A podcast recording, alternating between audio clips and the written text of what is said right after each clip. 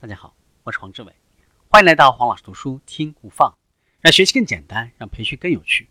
我们继续分享团队领导力。团队成员需要有参与感，参与主要来自三个方面：目标、融入和欣赏。首先，我们来看目标。想要成员充分的参与团队，就需要他们具有强烈的目标意识，并且了解工作的意义。目标总共有三个级别。单个团队成员级别、团队级别以及呢组织的级别。第二个，我们看融入。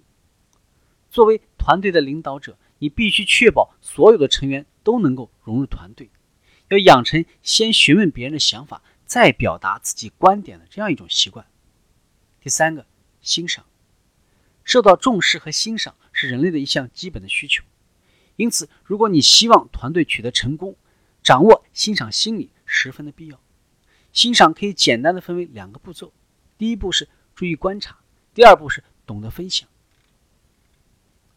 提升团队成员参与感的方法，第一个有明确的战略眼光，领导者还应该有一个深思熟虑的计划，并且知道成员应该如何共同努力来实现团队愿景。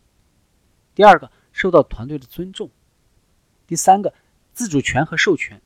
意味着你要信任你的团队成员，并且使他们参与进来。第四个，发展，你要帮助你的团队获得发展，取得进步。第五个，反馈、赞扬和认可，有效的团队领导者能够给予积极的反馈，并且对团队成员表示赞赏。第六个，个人兴趣，你需要关心团队成员的个人兴趣。第七个，和团队成员。联系密切，高效的团队领导者定期举行一对一的会议，团队成员可以随时找到领导者。第八个，行为举止，团队领导者表现出积极的态度，并且以身作则。第九个，展现道德风范，有吸引力的团队领导公平公正，并且为成员保守秘密。第十个，应对团队的不良表现。第十一个，检讨和指导。当你需要帮助的时候，有吸引力的团队领导者会及时的提供帮助和建议。